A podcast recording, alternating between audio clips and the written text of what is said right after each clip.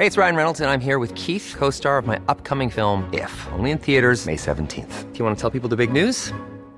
All right, I'll do it. Sign up now and you'll get unlimited for $15 a month in six months of Paramount Plus Essential Plan on us. Mintmobile.com slash switch. Upfront payment of $45 equivalent to $15 per month. Unlimited over 40 gigabytes per month. Face lower speeds. Videos at 480p. Active Mint customers by 531.24 get six months of Paramount Plus Essential Plan. Auto renews after six months. Offer ends May 31st, 2024. Separate Paramount Plus registration required. Terms and conditions apply if rated PG. El Heraldo Media Group presenta Periodismo de Emergencia con Arturo Rodríguez, Hiroshi Takahashi e Ignacio Rodríguez Reina. Con las reglas del oficio. Comenzamos. Buenos días, bienvenidos a Periodismo de Emergencia en este sábado, y que como siempre pues estamos ya listos con información. Yo soy Arturo Rodríguez y como en cada oportunidad me da mucho gusto saludar a mis compañeros, colegas, amigos, empezando con Hiroshi Takahashi. Arturo Rodríguez, muy buenos días, qué gusto tenerte de regreso. Cuéntanos cómo te fue en el norte. Frío, frío y sigue allá frío, pero bueno, pues bien, afortunadamente bien. Falsa amenaza de COVID. Sí, Sí, no, en realidad era, era más gástrico que, que, que, respiratorio y estas cosas. Afortunadamente sigo invicto hasta el momento o hasta donde me he dado cuenta. Qué bueno que ya estás de regreso. Gracias, Hiroshi. Ignacio, muy buenos días. Arturo, Hiroshi, Mónica, bien, buenos días. Pues aquí con el gusto de saludarlos una semana más, ya terminando este primer mes del año, que este, pues ya es el arranque para para ver lo que viene hacia adelante. Una semana tremenda que hoy nos eh, da en síntesis Mónica Reyes. Muy buenos días, como siempre, con el próximo pasado. Claro que sí, con mucho gusto, Arturo. Buenos días, Hiroshi, Nacho y a todo el público que cada sábado y domingo está pendiente de este programa. Comenzamos. Próximo pasado, la noticia que debes saber. El asesinato de la periodista Lourdes Maldonado en Tijuana marcó el inicio de una semana de llamados internacionales, reproches internos, movilizaciones y justificaciones oficiales sobre la falta de protección a periodistas, pues la periodista había pedido personalmente al presidente López Obrador ayuda.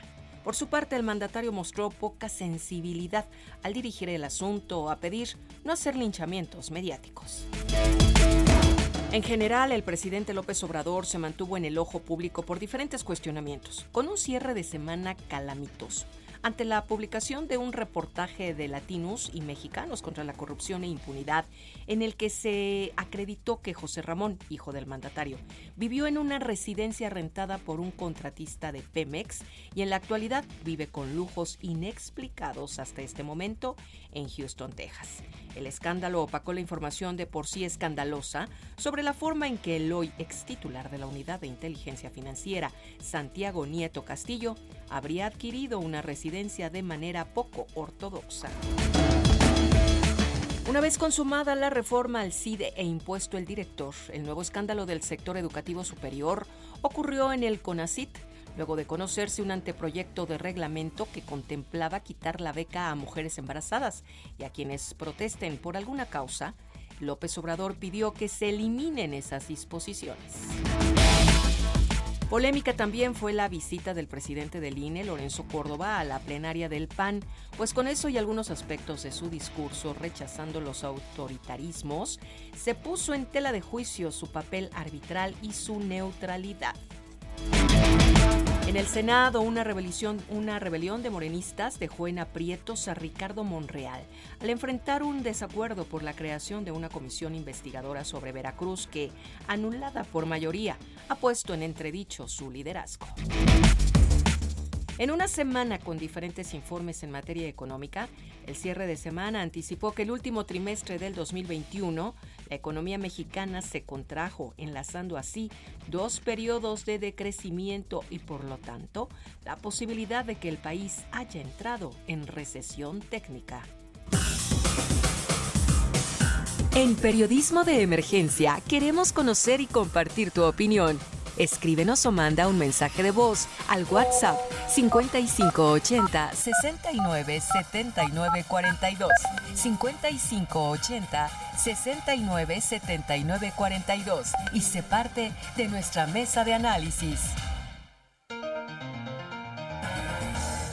10 de la mañana con 8 minutos. Continuamos rápidamente en Periodismo de Emergencia. Muchas gracias a Mónica Reyes, como siempre, por este resumen de la semana. Y pues fue una semana que, eh, al menos para el sector eh, periodístico, para el gremio periodístico y también para aquella parte de la sociedad que tiene eh, pues en estima el ejercicio de la libertad de expresión y el consumo de noticias por el asesinato de Lourdes Maldonado.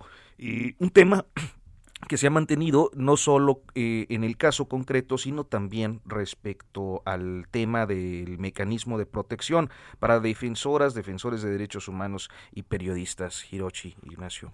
Sí, bueno, yo creo que el asesinato de Lourdes Maldonado, digamos, un poco es eh, la última fase o la más reciente fase, por, por desgracia, de agresiones y ataques contra periodistas eh, había ocurrido una semana antes otro asesinato de Margarito, un compañero fotoperiodista, Margarito Martínez, y previamente también había ocurrido en este año el asesinato de un colega en el estado de Veracruz, dos de las zonas donde han sido realmente pues eh, zonas rojas para el ejercicio de la libertad de expresión, en donde quienes han sido eh, víctimas pues han hecho un trabajo por tratar de de, informar sobre asuntos que son importantes, la corrupción local, la connivencia de los de las policías, de los policías municipales, de las secretarías de seguridad con el crimen organizado y otras actividades actividades delincuenciales, ¿no? Y creo que justo eh, este asesinato, sobre todo después de que eh, en el caso de Lourdes, bueno,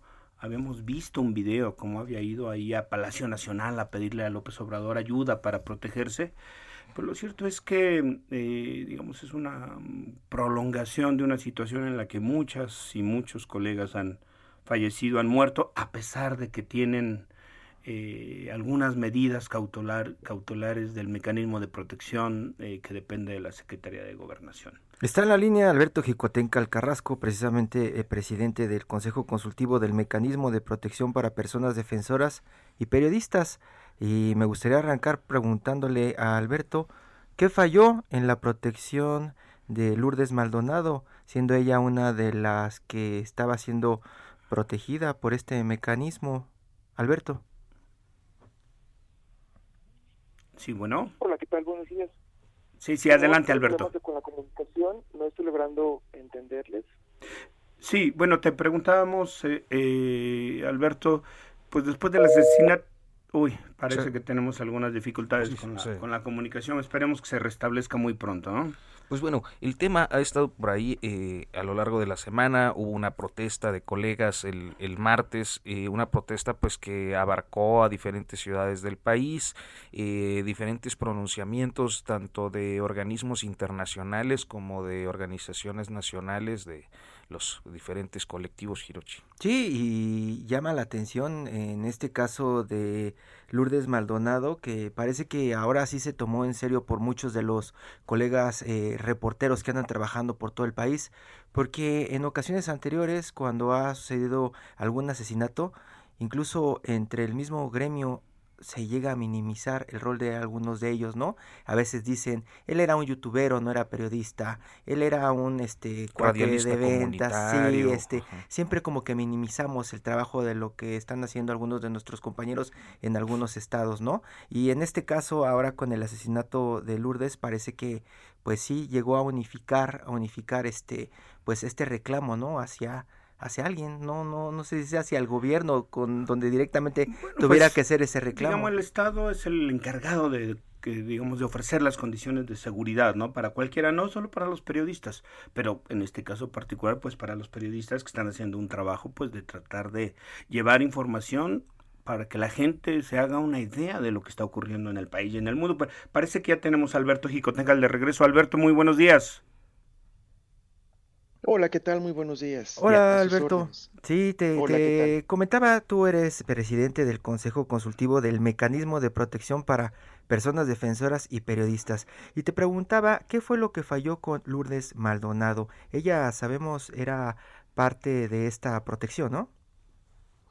Pues mira, eh, tenemos diferentes niveles de protección en este país. Uno es a nivel federal, a partir de, del Mecanismo Nacional de Protección, y pero sin embargo, también hay algunas entidades federativas que tienen sus propios mecanismos. Este es el caso de Baja California. En el caso de, Lourdes, pues bueno, cuando ella se acerca con el presidente de la República y expresa pues eh, el grado de riesgo que tenía, se derivó este riesgo eh, de forma directa por un tema laboral, un conflicto que había entre la empresa donde trabajaba, donde se pudo visualizar que el tema de libertad de expresión no era el eje fundamental del riesgo.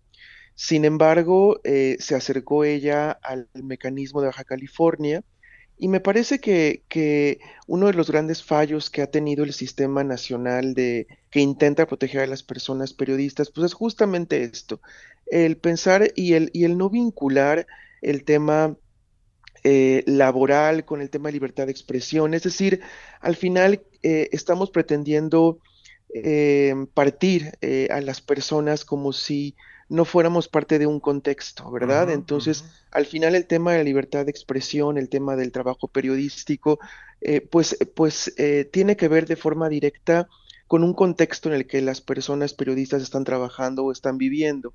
Y me parece que ese es uno de los grandes fallos, el querer eh, pues dividir el trabajo de la vida personal, de, de, la vida laboral, cuando es un todo, cuando somos parte de un todo. Y me parece que ahí es donde tenemos que poner la balanza, tenemos que aprender de esta, de esta terrible, terrible situación y este asesinato. Y pues bueno, es uno de los grandes fallos que me parece que tenemos como Estado. Porque, perdón, perdón, eh, porque cuando hablamos de mecanismo de protección nos imaginamos a veces, no sé, yo recuerdo el caso de don Jesús Blancornelas, del semanario Z. Hace algunos años recuerdo que lo encontrábamos eh, acá, en la Ciudad de México y estaba prácticamente rodeado en cada flanco por no eh, militares o gente con preparación militar que lo estaba cuidando pegados prácticamente a su cuerpo y escoltas por todos lados en donde se movía. Incluso viajaba junto a su esposa porque él decía que si le tocaba quedarse donde le tocara quedarse, él quería estar junto a su esposa o morir junto a su esposa.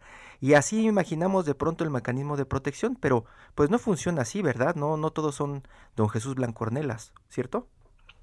Sí, eso, eso que dices es muy cierto. El mecanismo de protección nace de una ley y la ley se llama de, de protección a personas defensoras y periodistas. Y aquí hay que hacer una diferencia entre qué significa proteger y qué significa el, término de seguridad. Cuando hablamos de seguridad estamos hablando de armas, estamos hablando de, pues prácticamente seguridad pública, que es un que incluye la protección, pero no lo es todo. La protección estamos hablando de un sistema mucho más amplio. La protección tiene que ver con crear garantías de seguridad para que no lleguemos a estos extremos, a tener que eh, invadir tanto la vida de las personas que tengamos que colocarle una escolta. El nivel de escolta ya es el nivel extremo junto con el desplazamiento forzado. El mecanismo actualmente también tiene a personas periodistas que, las tiene alojadas en espacios fuera de, de sus entidades federativas porque el riesgo de que pierdan la vida es inminente. Eso es el extremo. Sin embargo, la idea es no llegar a esos extremos porque eso al final deme mucho una vida eh, pues por así decirlo, común que tendríamos que tener todas las personas independientemente de a lo que nos dediquemos. Este mecanismo lo que pretende es pues ser lo menos invasivo que se pueda, pero cuando tiene que llegar a esos extremos, pues en definitiva se tiene que se tiene que hacer de esa forma.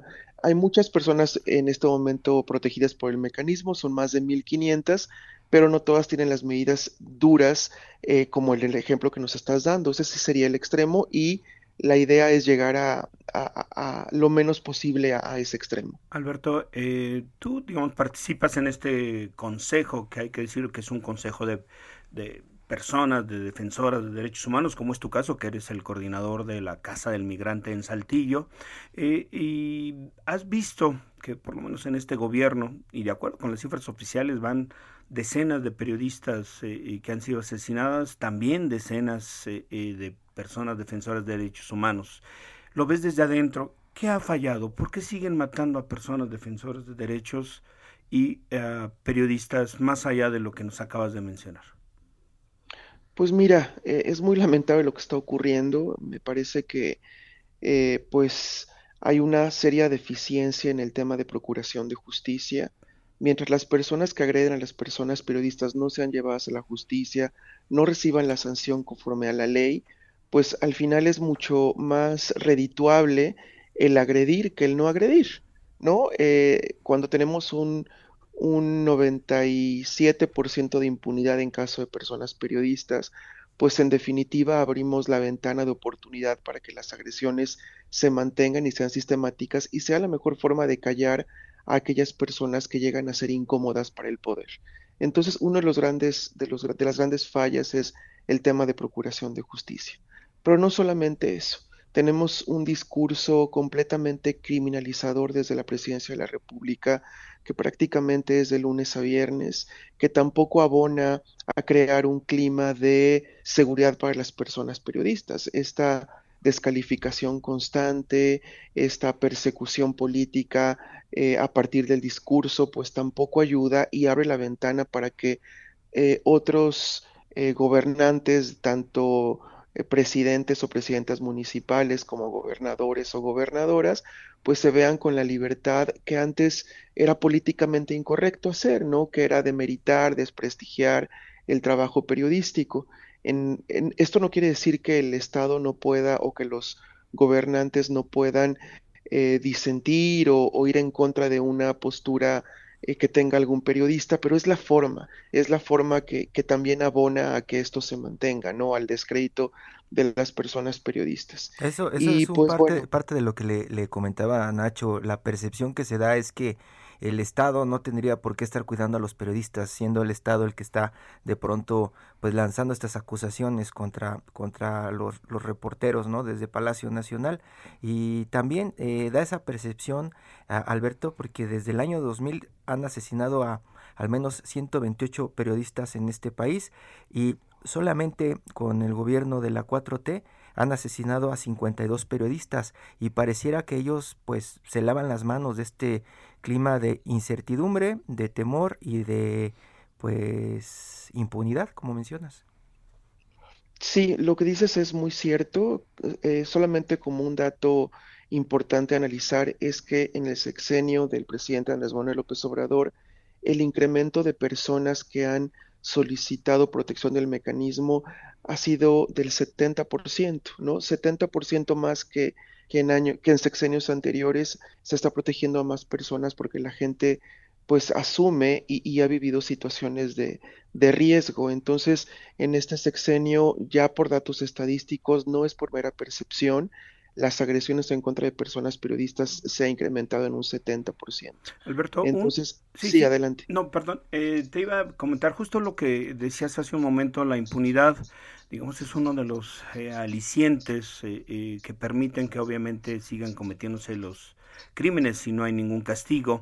Y se está discutiendo en la Secretaría de Gobernación, de hecho el subsecretario, que es la cabeza del sector de esta unidad en, del mecanismo en la que tú participas, bueno, está, está promoviendo unos diálogos, le llama él, en el que básicamente una de las líneas es que se está queriendo transferir la responsabilidad a los gobiernos de los estados cuando sabemos que en ese nivel, en ese nivel de responsabilidad política que son los gobiernos de los estados, es donde es más fácil que un crimen de esta naturaleza eh, sea, eh, permanezca en la impunidad y no solo eso, sino que los propios agentes del, de los gobiernos del estado, del estado que sea de los 32 que existen en el país, pues muchas veces ellos son quienes exactamente cometen los asesinatos.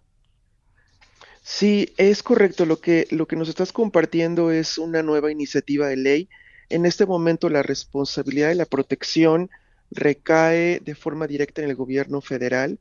Sin embargo, dado el nivel de elevado de costo y elevado, dijo entre comillas, porque realmente este, lo que se invierte en el mecanismo en comparación de los grandes megaproyectos federales, pues es eh, mínimo, ¿verdad? Entonces, pero bueno, eh, eh, en, términos generales al gobierno federal se le ha hecho que muy costoso, ¿no? Para él. Exacto, exactamente, muy, muy costoso, cosa que no es así, pero bueno. es que me peguen, ¿no? Exactamente, esa es una percepción. Sin embargo, justamente por esto se está queriendo eh, eh, que las entidades federativas asuman parte de la responsabilidad y se pretende crear una ley, una ley general. La ley general eh, vincularía a que cada entidad federativa, cada estado, tenga su propio mecanismo. Sin embargo, hay que ser muy, muy, muy honestos. Como bien compartías, estoy dentro del mecanismo, lo conozco de fondo y el conocerlo de fondo puedo conocer también tanto sus fortalezas, pero también sus, sus enormes debilidades. Y si en casi 10 años de trabajo de este mecanismo es un mecanismo todavía con mucha fragilidad, con muchas carencias en todos los aspectos, no únicamente económicos, sino en protocolos, en, en, análisis de riesgo, en, implementación de medidas, pues hay que decirlo en todas sus, sus letras, tiene muchas deficiencias y llevamos 10 años. Yo me pregunto, eh, ¿cuál es el costo de la curva de aprendizaje que vamos a pagar al momento de crear mecanismos estatales? me parece que estamos en un momento de una crisis de seguridad muy, muy alarmante, en donde no podríamos justamente en este momento darnos el lujo de probar una curva de aprendizaje que va a costar muchas vidas en cada entidad federativa. Entonces, sí, sí cuestiono mucho, ¿verdad? Esta, esta postura de crear una ley general, justamente no porque no me parezca adecuado que las entidades asuman su responsabilidad. En términos ideales, ese sería el camino, pero en términos reales, me parece que en términos reales tendremos que preguntarnos qué hacer antes de delegar la responsabilidad a entidades con tantas debilidades institucionales. Alberto Jicotenca Carrasco, muchísimas gracias, presidente del Consejo Consultivo del Mecanismo de Protección para Personas Defensoras de Derechos Humanos y Periodistas. Gracias por tomarnos la comunicación. Muy buenos días. Al contrario, un gusto, estamos a sus órdenes. Muy buenos días. Buenos días, Alberto pues bueno, la perspectiva desde este Consejo Consultivo, que es un Consejo Consultivo Ciudadano, ciertamente de, de eh, pues gente que está especializada, metida en el tema de derechos humanos. El caso de Alberto, pues con una larguísima trayectoria en, en estos asuntos. Sí, y yo creo que ya antes de irnos al corte, bueno, hay que señalar que es gravísimo lo que realmente está diciendo. Esta iniciativa es muy peligrosa, podría potenciar todavía en un momento continuamos. Periodismo de emergencia. Heraldo Radio. La HCL se comparte, se ve y ahora también se escucha. Regresamos con las reglas del oficio.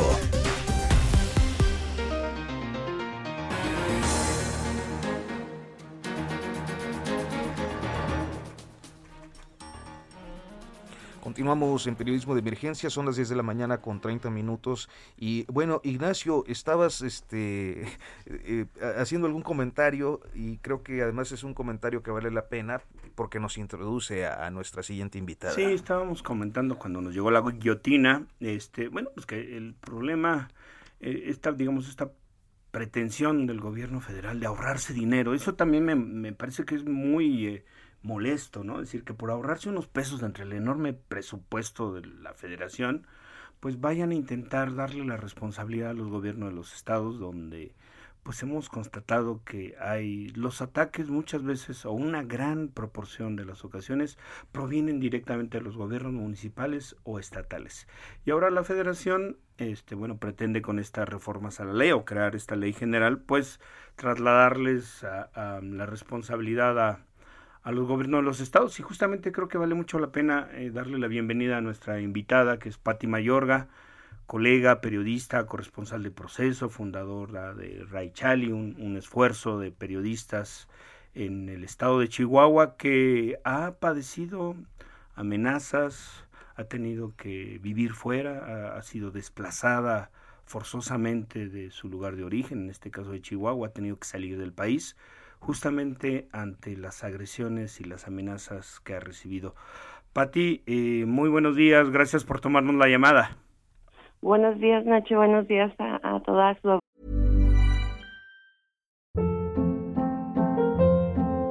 Hold up. What was that? Boring. No flavor. That was as bad as those leftovers you ate all week. Kiki Palmer here, and it's time to say hello to something fresh and guilt-free. Hello Fresh. Jazz up dinner with pecan-crusted chicken or garlic butter shrimp scampi. Now that's music to my mouth. Hello Fresh. Let's get this dinner party started. Discover all the delicious possibilities at hellofresh.com. Bien. Muchas gracias, Pati. Pues estamos aquí, estamos platicando con él eh, justamente a raíz de la pues de la última ráfaga, diría yo, literalmente, de asesinatos de, colegas, eh, el más reciente de Lourdes, pues un poco la situación de, de, periodistas y cómo es, porque creo que en gran mayoría de ocasiones la sociedad no tiene pues esta empatía de o, y no tiene el conocimiento de cómo es vivir en circunstancias de peligro, de amenaza, de acecho, como, como ha sido tu caso para ti y que has tenido que, que incluso salir, salir del país durante un tiempo para, para bajar el nivel de riesgo. Eh, así es, es preocupante, ¿no? Lo que, pues, como la incertidumbre que de lo que viene y cómo se ha manejado el tema, vaya, desde, desde ahora también hay como, ha, no ha habido mucha transparencia en cómo se ha manejado el mecanismo, ¿no? Entonces, con ese antecedente y con el antecedente de, de cómo se manejan los estados, este, pues es muy preocupante, ¿no? Oye, Pati, como bien dices. Sí, sí, sí, adelante. Sí, como bien dices, o sea, las principales agresiones, este, o, o la principal vulneración eh, es en los estados y en los municipios, ¿no? A donde los están mandando o los estarían mandando de regreso a, a muchas mujeres y hombres periodistas, ¿no?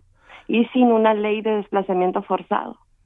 O sea, no sé bajo qué criterio eh, se les esté dando el apoyo, el acompañamiento, porque no es nada más como eh, darles, no sé, un dinero para renta o, para una despensa mensual, ¿no? Es el impacto eh, de, un desplazamiento forzado, es terrible, ¿no? Y, no hay como un mecanismo de fortalecimiento, ¿no? O de acompañamiento psicosocial para valorar los impactos que hay, ¿no? Oye, ¿y tú que, tú que te viste forzada a, desplazarte, a salir de tu lugar, de tu terruño, de tu familia, ¿cómo se vive, Pati? ¿Cómo se vive esa situación? Bueno, primero es una, una situación o sensación de impotencia, ¿no? Este, de, de decir, de, de resistir, de no es que te quieras ir porque quieras, ¿no? Eh, es decir, ¿por qué me voy yo si no soy la delincuente, ¿no?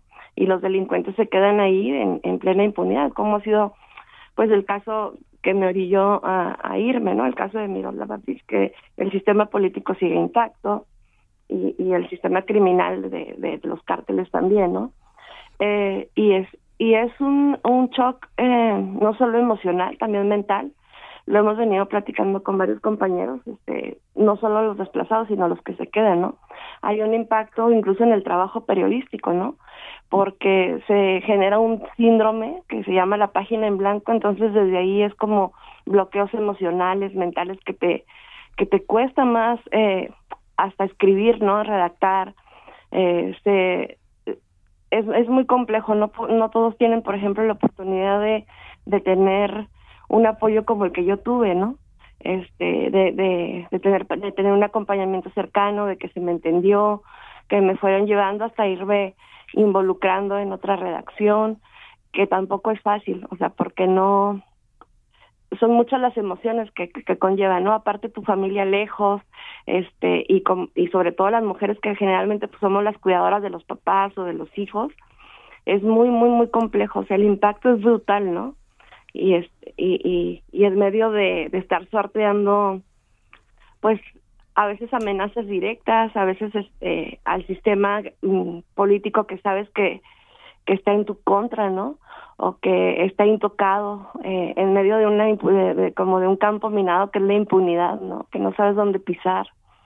Este, y sobre todo los retornos son brutales, o sea, porque cuando logras eh, como tener cierta tranquilidad o cierto arraigo en otra en otra parte, y que logras eh, como calmar un poco tu mente y, tu corazón. Eh, bueno, ya cuando se da la oportunidad de regresar, como fue en mi caso, ya no regresas igual, ¿no? O sea, ya cambia, tomar distancia, alejarte un poco del riesgo y, y como decir, vale, este, voy a, fortalezco esto interiormente, ¿verdad? Al regreso no es fácil, ¿no? Porque no se entienden del todo los retornos. Se espera que tú continúes de la misma manera y, te cambia, esto te cambia brutalmente. Yo considero que para bien, pero pero no no se entiende pues el desplazamiento forzado y por lo tanto si no se entiende y si no hay una ley de desplazamiento forzado, si no hay un acompañamiento psicosocial o, terapéutico, el, es brutal, ¿no? Y yo no, sí me preocupa mucho que son muchos los que estarían regresando a sus estados y que aparte de ponerlos en manos del enemigo casi, este, no haya esta, este acompañamiento que debe haber para fortalecer al periodista, que es lo que justo lo que hemos hecho como gremio, ¿no? Asumir nuestra propia seguridad, asumir nuestro propio fortalecimiento y este, y bueno, sí es preocupante lo que viene, ¿no? Patricia Mayorga, además de eso, pues se deja de hacer periodismo y imagino que de pronto en la zona donde trabajas se menciona tu caso como uno de los problemas que podría enfrentar un reportero que quiere hacer su trabajo, ¿cierto? Claro, el mensaje es muy muy fuerte, ¿no? Eh, en el caso de Chihuahua sí, yo considero que recién hay esfuerzos, este, pues que se han concretado ya de periodismo independiente, pero sí sí, sí, sí siento y sí veo que hubo un impacto eh, generado por el miedo de lo que pasó con Miroslava o, y, mi propio desplazamiento, ¿no? Este, en, el quehacer periodístico. Eh, sí creo que afectó el nivel de periodismo que hay en, en Chihuahua y, y obviamente pues ya no está Miroslava, ¿no? Este, ya no hay, eh, digo Miroslava y otros más que se han desplazado, ¿no? O que han asesinado. Y sí, el miedo genera autocensura o censura o un pretexto para los medios que viven de, de del periodismo con un interés político o económico, ¿no? Pues Patricia Mayorga, periodista eh, de Chihuahua, eh, corresponsal de proceso, me da mucho gusto saludarte, soy Arturo Rodríguez, no nos habíamos saludado. Este, Hola Arturo, qué gusto. Te mando un fuerte abrazo y muchas gracias por tomarnos la comunicación. Al contrario, Arturo, gracias a usted. Pati, un abrazo, muchas gracias. Gracias. Igualmente, hasta luego, gracias. Periodismo de emergencia. Con las reglas del oficio. Pues vamos a cambiar rápidamente de tema. Desde la semana pasada perfilábamos algo eh, durante la conversación con Marta Bárcena y es esta tensión que pues hacía décadas que no sucedía eh, en, en Europa particularmente eh, con el mundo occidental eh, y teniendo como protagonista pues a la Federación de Rusia. Eh, estas tensiones han ido aumentando en los últimos días y para hablar sobre este asunto pues está con nosotros a través de la línea telefónica el máster José Carreño, periodista internacionalista, editor de la sección Orbe, aquí en el Heraldo de México. Muy buenos días, don Pepe, qué gusto saludarte, como siempre. Ah, Arturo, qué bueno, muy buenos días, ¿cómo estás?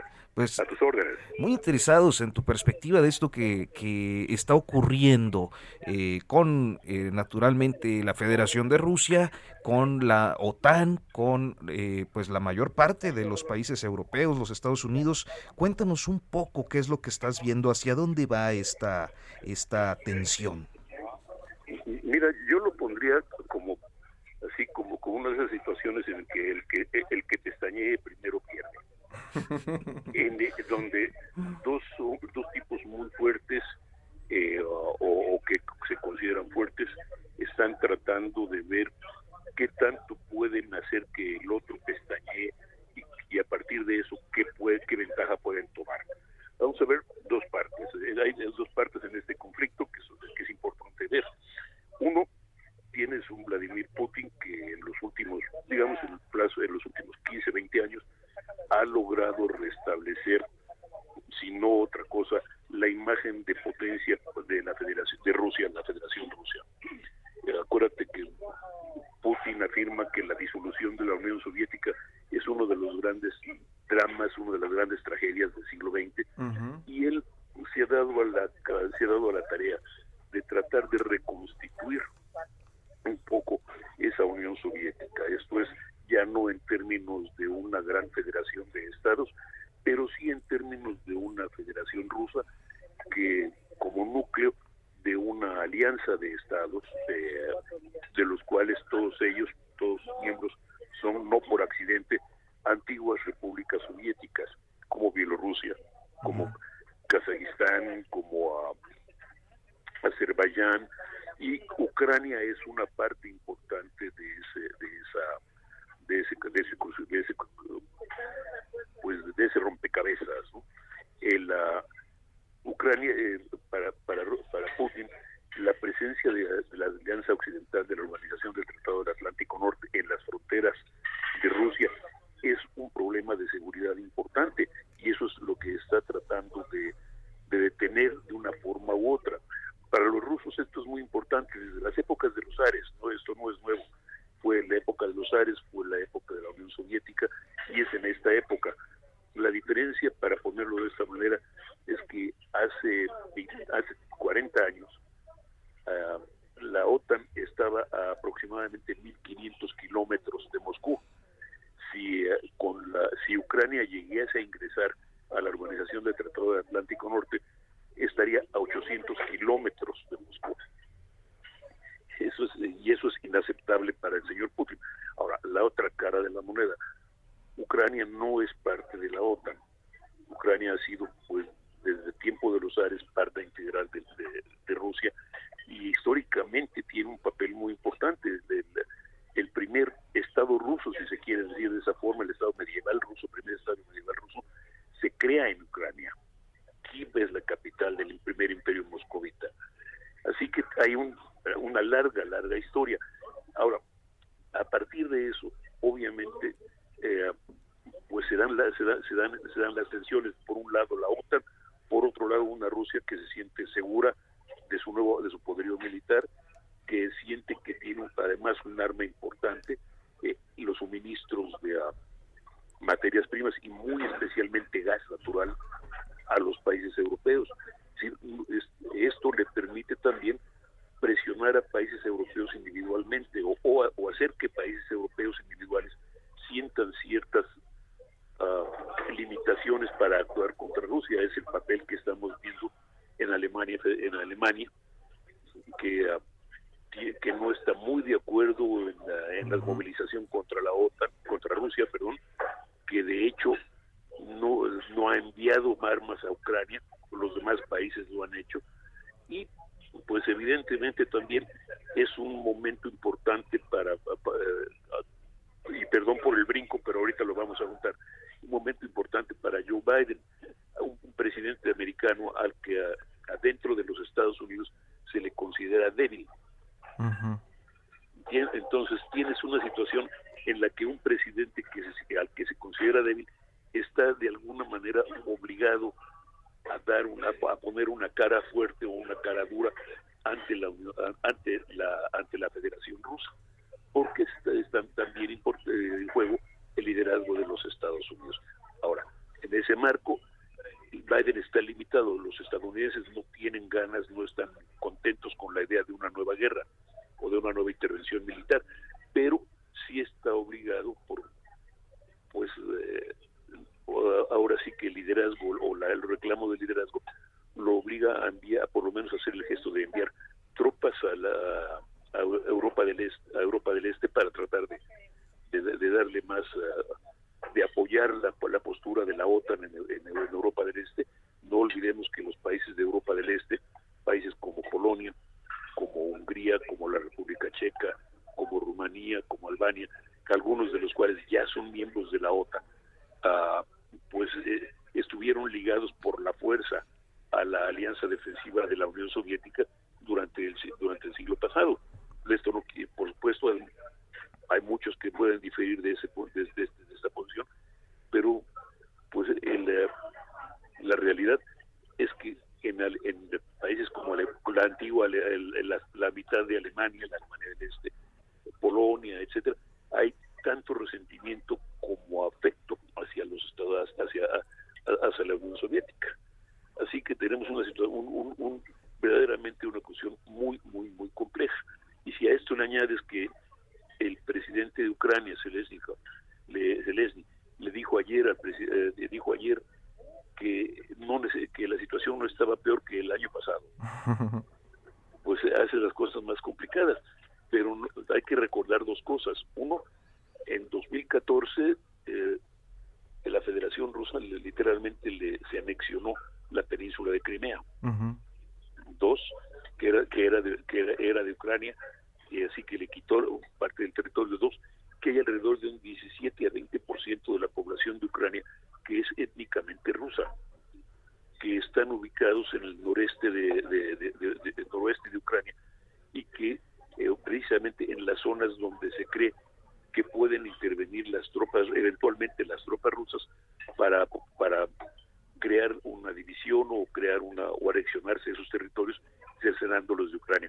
Es, ahora, eh, para la Federación Rusa puede ser una cuestión de así de necesito acertar, hacer que el mundo esté consciente de mi fuerza, necesito que se me reconozca otra vez como, como potencia en el concierto mundial, pero también puede ser una jugada en la que simplemente está midiendo fuerzas para ver qué tan lejos puede llegar en su plan de restablecer su propio, sus, propios, sus fronteras de seguridad.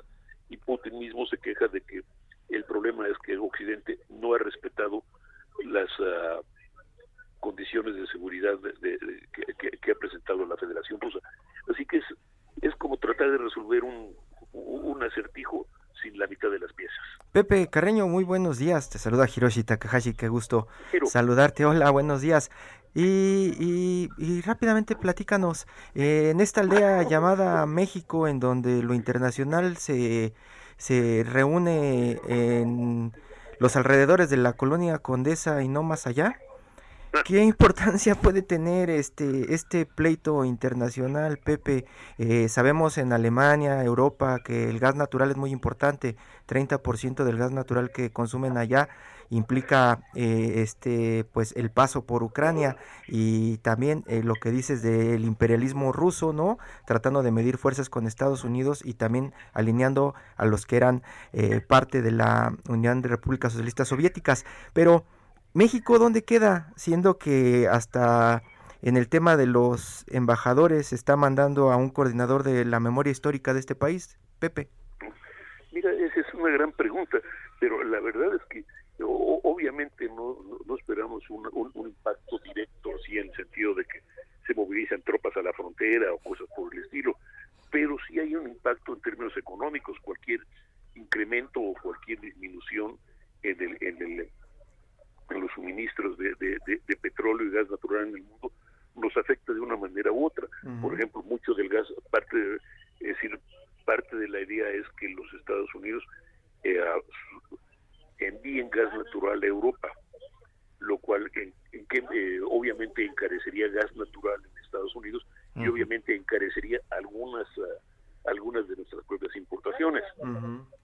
Eso los... así de, de gas natural. Así pues, que tendríamos, un, un, un, es, es como una escalada, ¿no? Es decir, tenemos eso. Ahora, la otra sí. cara de la moneda, y perdón, déjame usar un ejemplo muy, muy, muy, muy extremo. Eh, vamos a suponer que hubiese una posibilidad de guerra real de entre Estados Unidos y Rusia o Estados Unidos y China, sin, sin uh, con el uso de proyectiles, todo este tipo de cosas. Uno, el, uh, vamos a, pues digamos que muchas de las grandes bases militares de los Estados Unidos y navales están no solo en, en, a lo largo de la frontera con México, en una franja así en, en los estados fronterizos, sino bases navales en San Diego, bases navales en, en el Golfo de México. Con lo cual, pues mira, radiación no reconoce pasaportes ni fronteras. Maestro Pepe Carreño, muchísimas gracias por tomarnos la llamada. Muy buenos Un días. Un abrazo, Pepe. Señores, muchas gracias. Abrazote. Y bueno, pues... Todo menos fútbol. Rápidamente nos vamos a, a, nuestra sección Todo menos fútbol, aunque en este caso es fútbol, pero fútbol americano. americano. Estamos ya a unos días de eh, pues el Super Bowl y naturalmente hay una inquietud que Hiroshi quería plantearle esta vez a nuestro invitado. Aarón Soriano, periodista deportivo de marca Claro y especialista en fútbol americano. Buenos días. Hiroshi, ¿cómo estás? Buenos días, buenos días Arturo Ignacio y un fuerte abrazo a todos nuestros amigos de Periodismo de Emergencia. Muy buenos días y una de las preguntas es si somos tan seguidores de la NFL en México, ¿por qué no pasa como en el fútbol soccer que hay algunas estrellas jugando en Europa y se vuelven ídolos acá en nuestro país? ¿Qué es lo que está pasando? ¿Qué es lo que nos impide tener estrellas en la NFL que hayan nacido en México? Mira, Hiroshi, ha habido jugadores mexicanos en la NFL y pues te hablo desde muchos años atrás, eh, cuando todavía pues no se hacía el Super Bowl, tiempo antes donde se hacía el campeonato de la NFL, un Tom Pierce que nació en, en Guadalajara y que de alguna manera pues tuvo la oportunidad, claro, de padre eh, americano y de mamá mexicana, pero nació en México. Él jugó en los Rams, jugó para nueve temporadas, pero de ahí en adelante es una pregunta que nos hemos hecho constantemente. ¿Por qué si hay tantos jugadores que han ido a probar porque han estado en pretemporada, eh, solamente pateadores es lo que hemos tenido y pues obviamente hay, hay una gran cantidad, ¿no? Desde Sergio Albert en los años 70, que estuvo con los Cardenales de, de San Luis. Sergio es hermano del comentarista Carlos Albert. Y bueno, los hermanos Estendejas, que son hermanos y primos, fueron cinco de ellos que jugaron en la NFL, Franco Corral, Rafael Septién, Raúl Alegre, Fren Herrera, en fin, eh, jugadores que han ocupado posición de pateador nada más, pero pues eh, eh, así que haya nacido en México, hay, hay, un dato interesante, jugó un Super Bowl que fue el 33 en Atlanta, en, en, la temporada del 99, José Portilla, él nació en Torreón, Coahuila, pero de ahí viene la historia que se fue a estudiar muy joven a los Estados Unidos y se desarrolla allá. Es lo que mencionan los expertos, porque ha habido muchos mexicanos eh, recientemente, Ramiro Pruneda, Rolando Cantú, Salomón Solano, Mauricio López, Marco Marcos, Carlos Rosado, que han estado en pretemporada, pero se hicieron en México, no estudiaron en Estados Unidos y, y este, e hicieron pues high school o universidad. Ahora son los requerimientos.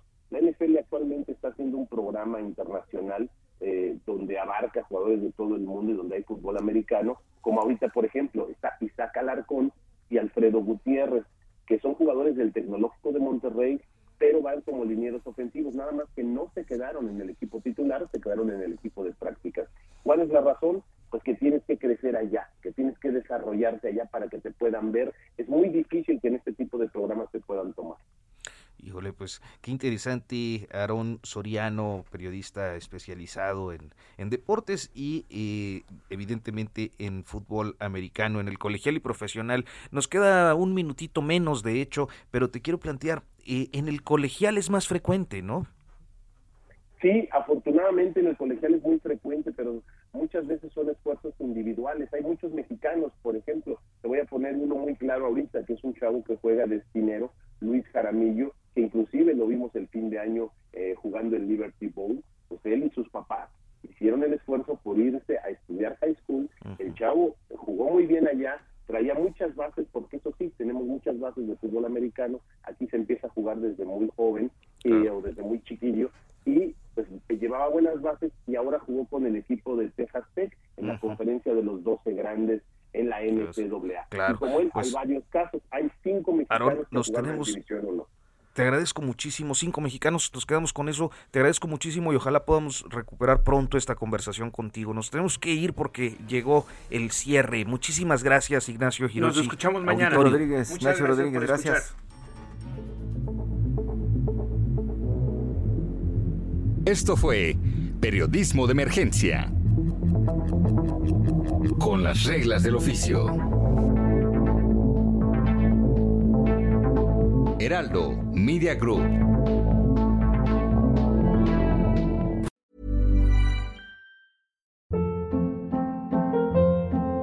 Hold up. What was that? Boring. No flavor. That was as bad as those leftovers you ate all week. Kiki Palmer here, and it's time to say hello to something fresh and guilt-free. Hello Fresh. Jazz up dinner with pecan-crusted chicken or garlic butter shrimp scampi. Now that's music to my mouth. Hello Fresh. Let's get this dinner party started. Discover all the delicious possibilities at hellofresh.com.